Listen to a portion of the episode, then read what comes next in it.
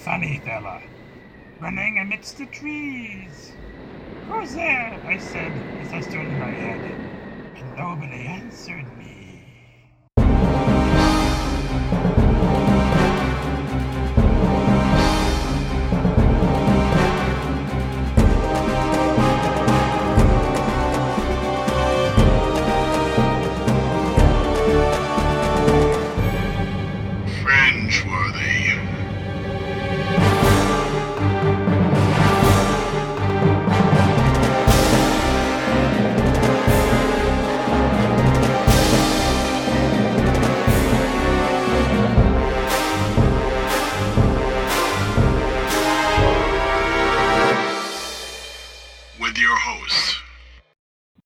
is Bruce. This is John. And this be Blix. Arr. If you're talking like that, there must be pirates about, are there? Already Yar, you, yar, you scallywags. Yes, girl, you dog. In Fringeworthy, there are pirates, and we're not just talking about the fringe pirates. We're talking about the various kinds of pirates that you could find on many of the worlds where you might be traveling. Alternates, parallels, modern, and in the past. Blix, what do you know about the history of piracy? There's all kinds of periods, but are we talking about classic pirates, the ones that we, we imagine when we see uh, Pirates of the Caribbean? Well, that would be like, what, the 18 to 1900s? Uh, yeah, I could go back. I guess you could go back as far as maybe the 1700s in a stretch. Because piracy actually goes all the way back to the beginning of civilization. The Vikings were pirates. That's true. We call them Vikings, but they would travel over to other lands and pillage their sea coasts and bring back their women and do other things, and that's just exactly what pirates do, right? That's true, and there's there's all different kinds of names for pirates, and and they're actually some of them are, are quite specific. They're not completely interchangeable. Like a, a buccaneer is a certain kind of pirate. Uh, a corsair is a certain type of pirate. So when we run into pirates, what should we expect? If you're talking about the classic pirate that everybody imagines, you know, they're out at sea and they're robbing other vessels for their booty, as it were, they're not going to be nice people. And they're going to be actually going to be quite strategic. Some of them are probably going to be ex-sailors from for military, or maybe they've been doing this all their life. Um, you can expect that if a pirate ship attacks you, they're going to be very ruthless, and they're going to be very good at what they do. They would have been wiped out otherwise. Well, they're going to be ruthless because their paycheck is in your pocket. That's correct. and their food, not just their paycheck, but what they eat, their salt, new sails, maybe your vessel. Maybe some new crew. You never know. Right, because pirates are very egalitarian about recruiting, aren't they? Generally, yes. Because uh, my understanding is is that the first thing that a pirate vessel does once it's defeated the crew of another pirate vessel is to say, okay, how many of you want to join up? Quit this loser thing where you get preyed on all the time. Join the pirate life and be the ones in charge. Generally, they would only take enough to fill their crew up. You know, I mean, like if everybody said, "Oh no, of course we want to live, we'll join you," they would only take certain members. Every person they take on is a mouth they have to feed. And also, they were smart and they picked ships they knew they could take on. Most pirates were in sloops. The movie version with Errol Flynn or Johnny Depp, uh, where they're in these ships with big guns and stuff, well, that really didn't happen. Um, for the most part, they were in sloops with guns, and they would go after smaller vessels and try to stay away from the big ships with big guns. Uh, well, John, maybe you should describe what a sloop is. Well, it's a small sailboat. It usually is a single mast. It usually are quick. Most of them are, are fairly fast, which is one of the main reasons why pirates love them, because they can get in and out and outrun most ships out there. A, a big merchant ship, he's just you know slog along. Sloop just come right up on them and threaten to, to you hull them and sink them right then and there if he wants to. For the most part, if they're going to open guns, they're going to shoot at your sails and demast you. So, how many crew would you expect there to be on such a sloop? Some pirates got as many as like 50 people on one of those small boats, which is kind of crowded, but you know, you needed that to just be able to take on so many ships. Others could deal with less than 20 or 30 sometimes. If you have a ship like that, a small sloop that's carrying all those men, then that would mean they'd have to have a base nearby, right? That's correct. You wouldn't have, you really would not encounter these open sea pirates like when I was younger, I used to imagine these, these, you know, this romantic image of these pirates sailing across the seas, and when they ran into a ship, they took it. That's probably not even close to reality, because you would have a ship that was close to a base. These pirates would attack, and then that way, if they started to lose, they'd have somewhere to run, and they knew the waters better than anyone, anyone coming through there. So they would know how to run it into areas where they could, you know, other ships couldn't follow them because they'd run aground if they did, you know, on, on a sand barge or, uh, which would also make the sloop another good uh, source for pirating because it can get through uh, shallower water than a say a big bulky ship. A cargo ship of some kind is going to rest lower in the water and it's not going to be as fast because it's carrying all that cargo. They're going to go after the stuff that's worth grabbing. The gold, lady, the gold. But it could also be furs, it could be wine, anything that's you know worth selling, rum. There's a reason why pirates love rum so much. And medicine. Because, well, pirates do like to party and carouse, and sometimes you need medicine for certain afflictions you may get when you party. But you also get hurt a lot as a pirate, right? Oh, yeah, that too, yes. Salt is not something that is terribly easy to get in ancient times you actually have to have a means of either mining it or desalinating water to get it, and salt's essential to our survival.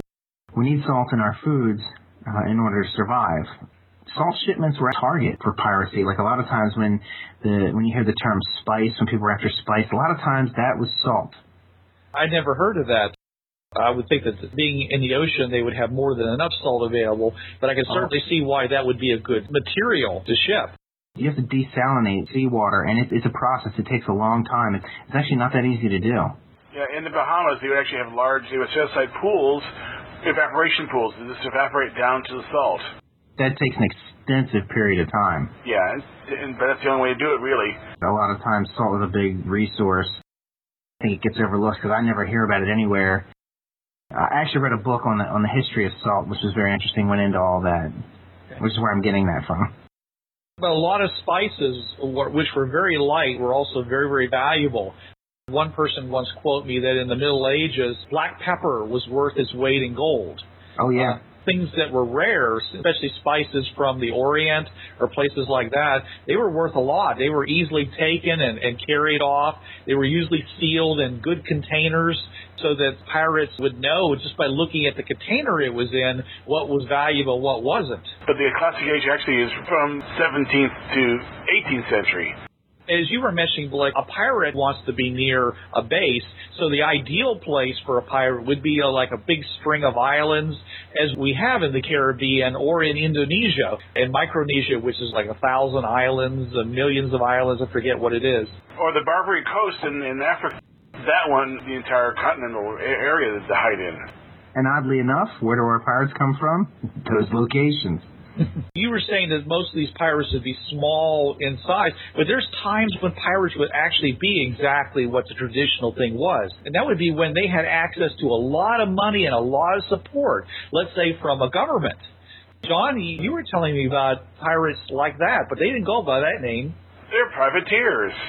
England's at war with France, therefore we're going to have a little commerce raiding on the French ships. But don't take any British ship, and don't take any Spanish ships. We're friends with them right now. Or it, now we're at war with Spain. Now you can take Spanish ships, but don't take French. We're friends with them now.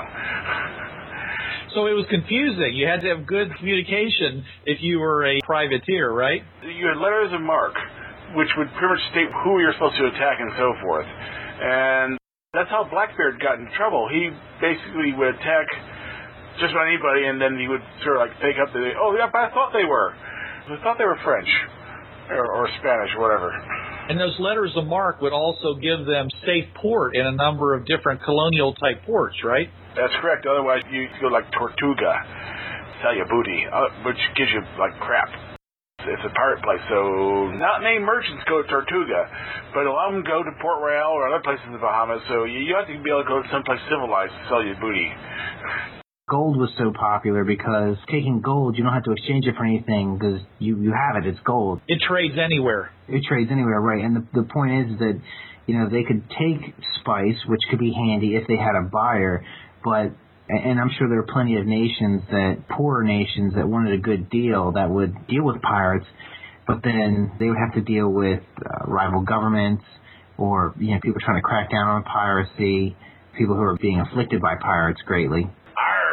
Arr, you can always sell the gold any place. Right, right. Right. Gold is just only one of the precious metals that were available. There were also tea services made out of silver, and of course, women's uh, jewelry, or even men's jewelry, those pearls and other kinds of things like that. And it depends on what area of the world you're in. In the Caribbean, they were basically going after Aztec gold. Gold had been melted down from the Aztec hoards and later the Incan hoards, and then shipped off to Spain. That's what the pirates were going after. So in the Caribbean, it was gold. If you go someplace like, uh, say, the Barbary Coast, there'd probably be more spices and, and things. So it really depends on the area where you're at, what the pirates are going after. All right, so if you were a fringe-worthy explorer and you came into a world that was had lots of pirates, let's say that this world really embraced this piracy kind of concept, and there were all kinds of pirates and all kinds of shipping covered with islands. The ideal situation. There's a few large oceans, but there's also lots and lots of islands. How would you, as a fringe-worthy explorer, a team, go about exploring this kind of a world? You need a boat. Would, would you? Well, okay. Assuming, of course, that you didn't get yourself a puddle jumper and fly and really mess with them. Puddle jumpers need something very important that probably won't be available in this world: fuel. unless, Oh, you, unless you oh, get one that runs off of ethanol, then you can find ethanol anywhere they can ferment something. Or maybe make one that runs off of whale oil. Uh. In the uh, later timeline of Fringeworthy, when they have access to nanotechnology and possibly some better cracking small scale manufacturing or, or chemical type plants, they might be able to make whatever they wanted to out of feedstocks of various kinds. So uh, it's quite possible for them to bring the equipment they needed in order to refuel their vessels. They just have to get access to the feedstocks that they needed. So if you went to one of these worlds, you could bring your own boat. I mean, they will fit through the portal as long as the boat is you know less than 25 feet wide, and the portal is round. So most boats are roundish. So you probably could bring a sizable boat onto a world if you wanted to do that. You could bring a sloop through, but some sloops are about that size, about that diameter, so to speak. You have to take the masts off to get them through. You could bring a sizable boat through. Wouldn't that just pretty much almost instantly make you a target if you did that? Yeah. but so would having a puddle jumper too. Except they can't do much getting you in the air unless they have gunpowder and things like that. But they can always shoot up. You know, if they can't shoot up, they can always wait until you land. I think you're probably best off getting into the world, feeling it out, and then joining a crew because it would be easy enough to join a crew. Join a pirate crew or join Oh, a yeah. merchant crew?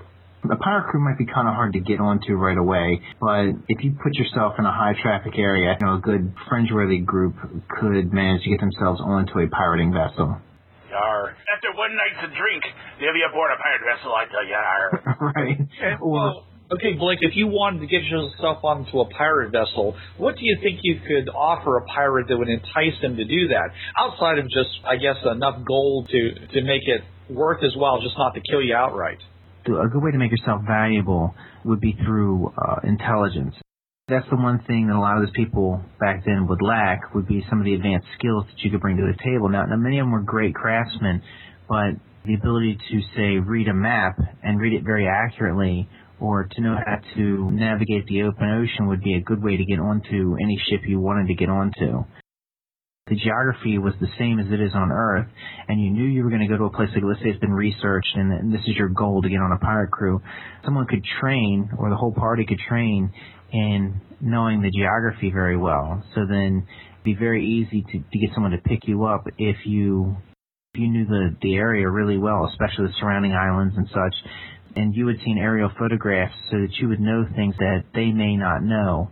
You could use that as a bargaining chip to get hired on to any just about any boat. let's say this was a close alternate to Earth, you, you could use your superior 21st century knowledge of the coastlines and, and things like the ocean currents to actually help you prove your worth to a pirate's crew. Absolutely.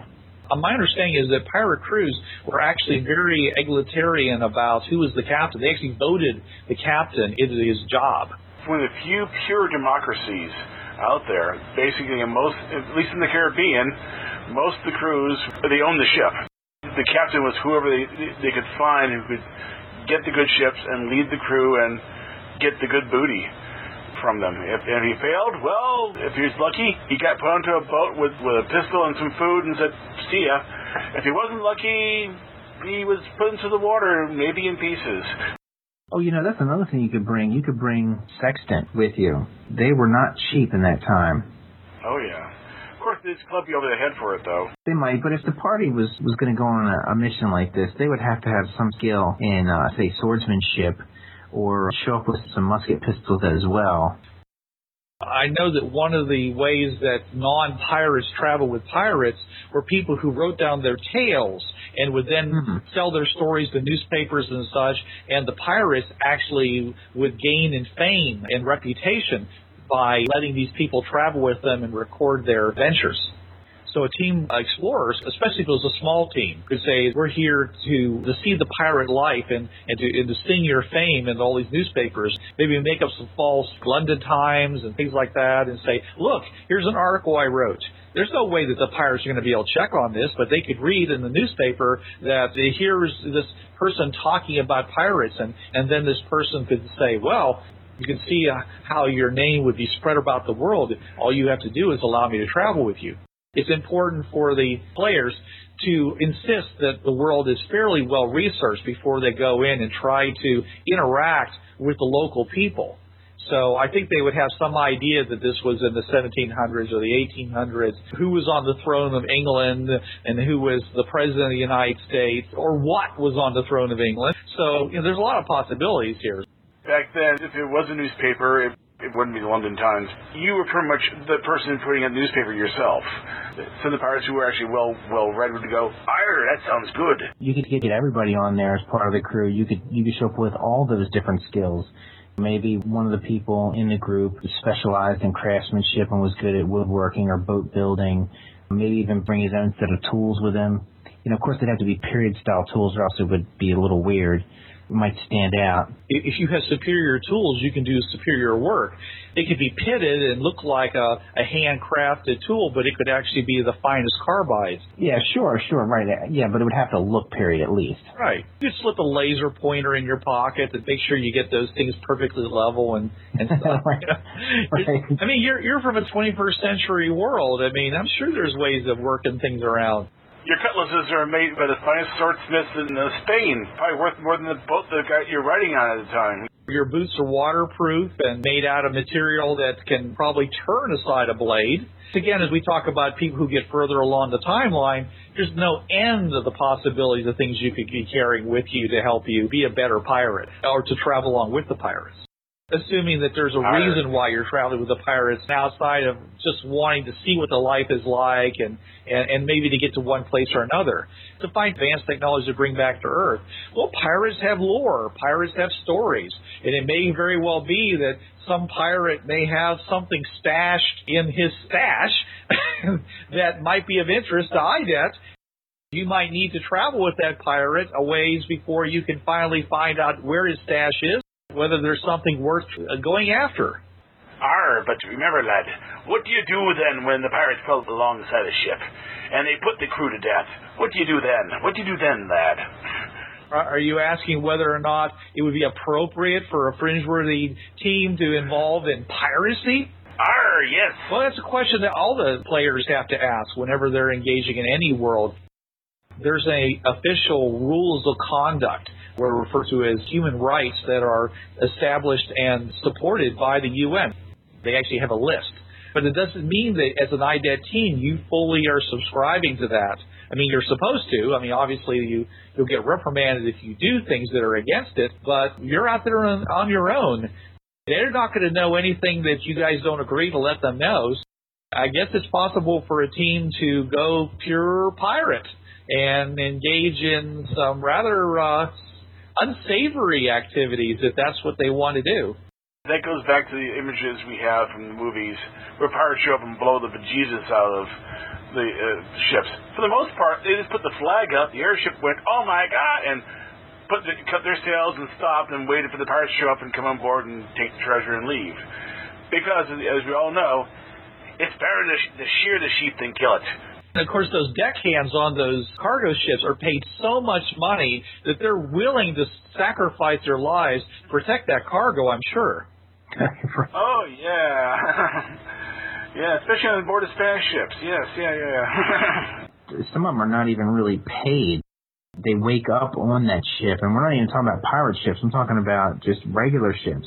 They had what they refer to as press gangs that would knock people out, stuff them into a sack or on the back of a cart. And as you said, they'd wake up at sea. They'd be given a choice of either dying or being kept in chains for the journey or going up and start getting to work on deck. Most people were smart enough to choose the latter. Uh, many a pirate had taken the king's shilling before they became a, pirate. A lot of pirates were previous British seamen who decided that they didn't like that life anymore. Well, I can understand why they would turn to a life of piracy if they're being so ill treated.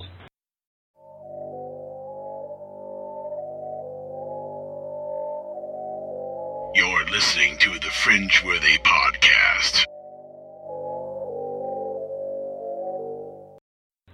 You might actually need a, a small private army for a reason. Pirate, fairly employable in that regard. They'd make very good mercenaries. So if you needed a group of fighters, they'd be a great bunch of people to find. I don't know if they actually would be a good good source of mercenaries because they are a bit independent minded. What's in it for me? Well, you'd have to pay them, of course. Yeah, but how much do you have to pay them? Well, we're talking IDET. Then you might be able to bring along a couple kilos of gold. If black pepper is worth its weight in gold, a couple of metric tons of black pepper could really put you in high society. Not metric tons, I'd say metric kilos in- of pepper. If you metric tons, you're going to kill the market. That's, yeah, that's true. yeah, I always think it's interesting how so many things that we consider to be cheap and easily affordable today were rare or non-existent back a couple hundred years ago. As an example, aluminum. If you had aluminum plates, they would actually be worth more than gold to anybody who recognized them for what they were, because it was almost impossible to extract aluminum out of the substances it's normally found in. I think there's at least one crown in Europe, I'm not sure which country though, that's made out of aluminum. The only way to get aluminum out of bauxite, I think it is, Bauxite is one of the prime sources of it, yes. Besides hitting it with a couple million volts of electricity, is a long, lengthy, and expensive chemical process. It's a multi-stage process too, isn't it? That's why it's so expensive. You have to refine all those chemicals to use in the process, as well as, as the bauxite and, and getting the aluminum. But these days, we just simply hit with a couple million electron volts, so we melt out the flag. So, anyways, there's a lot of things that we could offer a pirate. Uh, a good fish finder or sonar could let him see where those bottom shores are, so you make him a more agile ship. Just because he's a pirate and you're a fringe rate doesn't mean that you can't eventually get to the point where you can't let him know that you're actually from a higher tech society. Oh, better than a fish finder or sonar, a pair of high-tech binoculars. Oh yeah, sure. A 40 or 50 part set of binoculars will beat his spyglass most any day. Oh, how about some ripstop nylon sails? sails? Yeah. Oh man. Imprinted with his signal of choice. Or a carbon fiber keel that won't rip it to bits if it runs into a rock. A lot of things that you could offer a pirate. So, Or, or imagine uh, modern gunpowder versus black powder back then. Better gunpowder, because modern powder is smokeless and actually doesn't work well in cannon. I'll tell you what, smokeless gunpowder would be good in their muskets. unless it was so powerful it blew them apart. Yeah, of course you'd have to gauge that properly, but a lot of times when when musket battles would break out, you know, once the first volley or two would go off, you couldn't hit anything. Right. Um, you'd have to run in with your swords because you couldn't see anything. It'd be this big giant cloud of smoke. But if you had smokeless, Yeah, Black Rated Pirate would routinely go into battle with about six or so pistols shoved into various belts and so forth. So you just pull and shoot, pull and shoot, pull and shoot because there was no revolvers. Heck, just giving them a black powder revolver, Colt revolver, would make their day. I myself wouldn't be that interested in making the pirate more lethal. I would I would try to look for things that just might maybe make him survive a little bit longer, which in itself might be enough of a crime. let's talk a little bit more about what you're doing there. So we figured out ways to get these pirates to take us in, and we're traveling with the crew and everything. Okay, so now what? What do we do with that?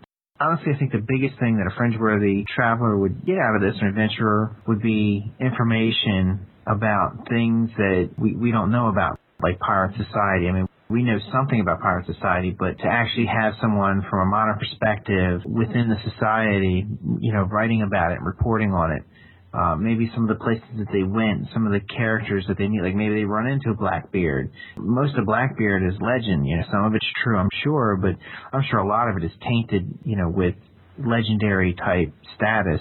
Blackbeard made up half of it himself. That's my point. It would be good as a research project from a historical standpoint. That's the the biggest benefit I can think of. Right. You could go down to the Galapagos Islands, do some exploration there.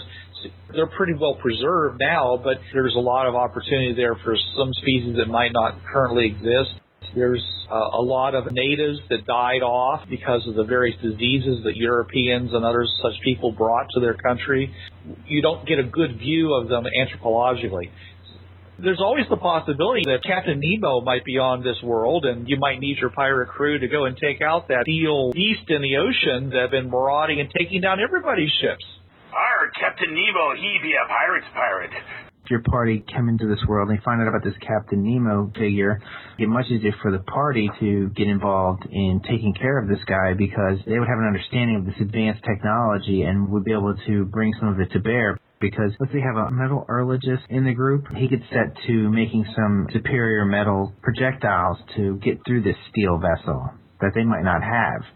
Or you could have somebody who came to the world from another place. I mean, it could just be as simple as a marauding group of fringe travelers who decide to make this world their home base, and now they're out being better pirates than the other pirates and supplanting them, and you actually get to rally the pirates behind you to go and uh, remove this now despotic advanced type pirate who's now running around changing the balance of power. And if he's really that terrible, then maybe you would want to stop, or you might want to join up with him. But it all depends on who they are and, and what they're involved in.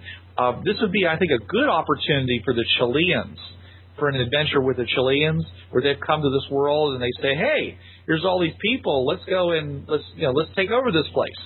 And you, you go through, and because IDET and the Chileans don't get along too well, they say, well, I really don't want them to have a permanent base on this world. So let's go in to help these pirates even the score and maybe encourage them to leave and not set up a base here, or at least marginalize it as much as possible. Hmm. We're talking about Captain Nemo, and this is actually in the D20 book. In Victorian Earth, one of their bases called Atlantis is actually underwater Termelon dome that, that's been built for some reason on their world, and it has subpen. No sub. Someone took the sub. I wonder who took the sub. yeah, I got that when I was looking through your notes on that submarine pen. I figured that one out. so it's quite possible that another Fridgway came through and found the sub, and now he's playing Captain Nemo on Victorian Earth. So you have to rally the pirates because they're probably the most accessible fighting force out there who knows the water, who might be able to lead the Nautilus aground with the aid of some advanced technology that you slip to them. Those air-powered, electrostatically charged rifles and muskets might not be quite the day winners that Nemo originally thought they'd be. Waterproof fuses and uh, large gunpowder bombs. Cut the fuse to the right length, light and throw into the water. Death charges. oh yeah, yeah, I guess so. You could do that. That's actually a good direction to go in. Uh, it'd lead to uh, a really good adventure, and it'd be fairly easy to recruit these pirates because you imagine these guys come through and they're using advanced technology and they're just out competing the other pirates, and it would probably be fairly easy to get a group of them together. Or sinking them. or sinking them, right get a group of pirates together and form a counterforce to either chase those people off the world or to sink them and, and end their interference. Captain Nemo, was he just attacking naval vessels, uh, uh, the military naval vessels, or was he also attacking uh, cargo vessels? He was an ex he was an Indian prince who had lost his family due to the war, and he had built the submarine in, to take vengeance on those who, who fight wars. So yes, he was going after naval vessels. In this case, if he was going after cargo vessels and sinking them, well, the pirates are losing their meal ticket. He's sinking the very vessels that they would want to, as you say, shear the sheep. Don't kill the sheep. Yep, or you know. Mm-hmm. They would easily rally behind somebody who said, "Let's go take this Nemo guy out with his metal narwhal." Now, if he was really using a submarine, it would be very difficult for the group to to take that on I mean, a submarine against a ship is Well, if it's Victorian Earth, he's got a Tremelin submarine. right. Lord knows what that's like. Probably be best is to try and get on his crew and sabotage it. Trying to take on a submarine in a, in a ship is just ridiculous. I think the majority of deaths in World War One, a lot of times are attributed to disease, but when you look at the numbers, it was actually attributed in the later part of the war to submarines. They would just sink ships like crazy, and the ships had no combat tactics against them. Preferred method to sink a ship with a submarine? The deck gun. Yeah, Torpedoes back then were, how can we say, less than reliable. yeah, right, right. But the thing was that the submarine could come up out of nowhere, hit the ship, and sink it. And in those early days, submarines back then were more surface vessels that could sink and come back up again than they were true submarines. We actually have true submarines now with nuclear submarines because they can actually uh, extract oxygen out of the water directly and, they- and they don't have to surface for air. Back in the day, you had to at least put a snorkel up or you had to surface and get fresh air uh, on, on your submarine. But even so, you'd have a submarine that was sitting under the water, you know, in, a- in a neutral buoyancy state, and they see a ship coming by, and they would just get right behind it and use their torpedoes, who might have a very poor accuracy, but the fact is they're right behind the ship. So they can just blow the ship up, back away, and the ship goes down. If they were 100 feet away, I don't think they would miss a big ship with their torpedo and still be outside the range of the blast. You're right, Blix. I think that submarines were uh, would be a tremendous thing against surface vessels. But that's where you have to bring the equality. That's where your superiority as players and strategy would come into play. Imagine if that's the case, then it would be a little bit no holds barred in your ability to equip another ship. You wouldn't have to worry so much about, you know, upsetting the balance or whatever. You know, you could you could feel pretty free to like give them whatever you could give them. So imagine this Nemo guy comes up and you know, he thinks he's got him and he fires on the ship and it bounces off the hull. And he's like, "Wait a minute, that's not supposed to happen." While that's happening, you guys are using your scuba gear and your scuba jet because you need the big ships to drag out there. But once you're there, you can get into the water, go down, and he says, okay, I've scared them off. And he goes off without realizing you've got some lampreys now on the side of your ship holding on until he gets to port where you let go. He's probably not too far away from port either. Well, it depends on whether you want to do that or not. I mean, you could just put Yeah. some limpet mines on there, some shaped charges, and Right. that'd be the end of him. It all depends on whether it actually is a Tremelin vessel. If it is, probably nothing we have, unless we get really further into the timeline, could affect it. We'd have to wait until they let us in. Didn't realize we were there, and we got the advantage of surprise. Right. Okay, that's true. If you are talking Nemo, it's taking place just after the Civil War. So there's potential that there are submarines you can use to go after them with. From the lowly Hunley, which was discovered recently, which is totally man powered, eight guys inside pushing on a crank. There were some more well-designed submarines. Uh, in fact, one of them was, I believe, designed by the guy who actually gave Jules Verne the idea for the Nautilus and it actually was another Confederate submarine, which is fairly advanced. It also was an American submarine, which which they're trying to find. It was also fairly advanced uh, for the time. So you potentially be out there with your pirates aboard a pirate galley, only it's, the pirate crew is busy on a crank, pushing that submarine through the water, going after Nautilus. Anything's possible. You could have air pirates. They could be in big dirigibles. There's a lot of possibilities here for, for piracy. It could be the classic piracy, or it could be any wild conglomeration you want to name. Actually, I've been working on a air pirate escape. That's something else entirely. There's all kinds of worlds and all kinds of possibilities you can mix together. A big surprise to me until I saw Discovery Channel was there were quite a few famous female pirates. I always heard that there's no way you'd have a female on a pirate vessel because it was bad luck. But in fact, there were a number of female captains, or at least they were high up as first officers and crews on pirate vessels. Anne Bonny. Because one of the big problems that I've always run into as a game master is running adventures where people are playing female characters. They come to a world and they're in some kind of society where women don't have an active role outside of nurturing and, and, and running the home.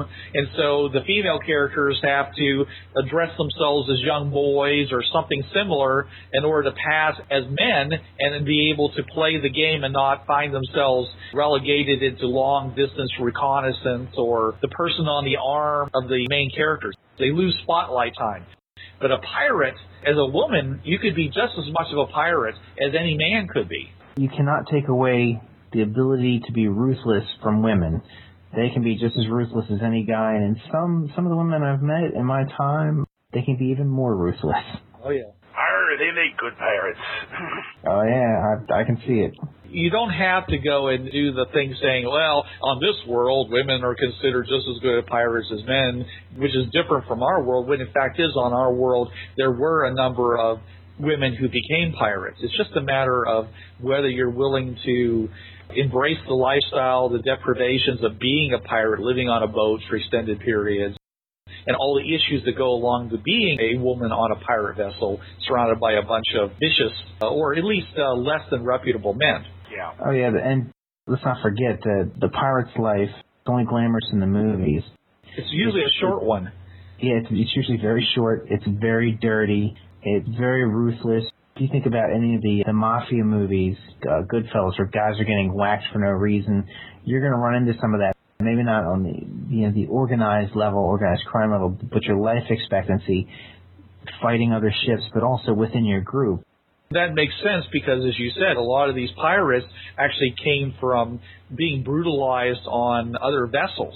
And so they're perfectly willing to live this kind of life because even though it might be brutish and short, the, the possibility of, of gold, the freedom that they have is worth it, even for a short life look at the story of Edward Teach, uh, otherwise known as Blackbeard the Pirate. He definitely was the epitome of burn fast and die young.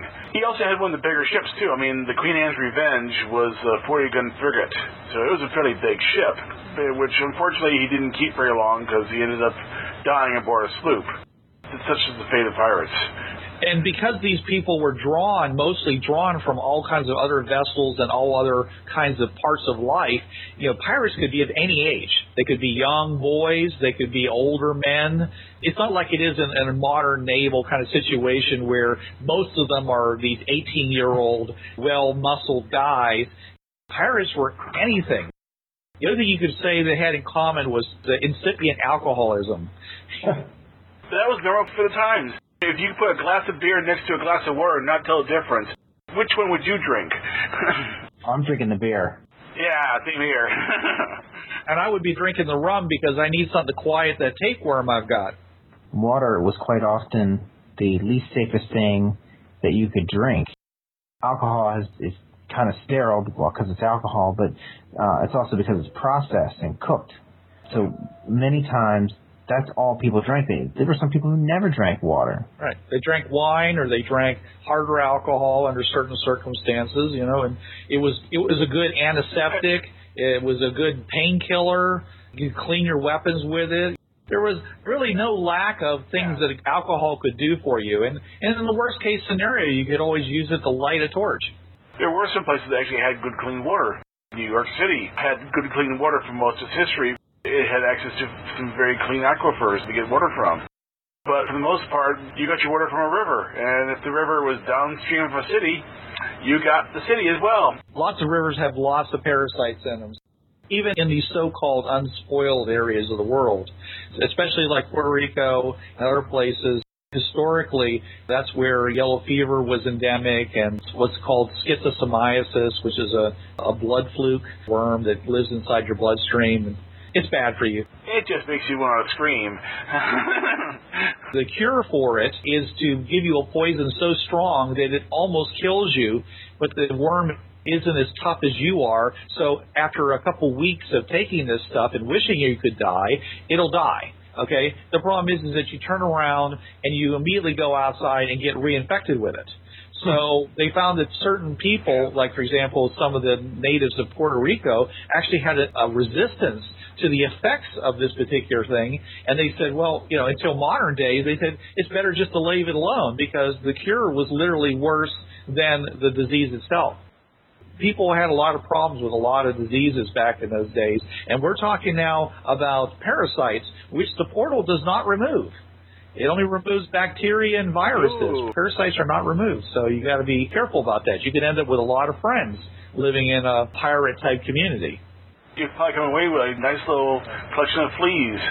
So you need to be deloused when you get back to the base. And it's no exaggeration.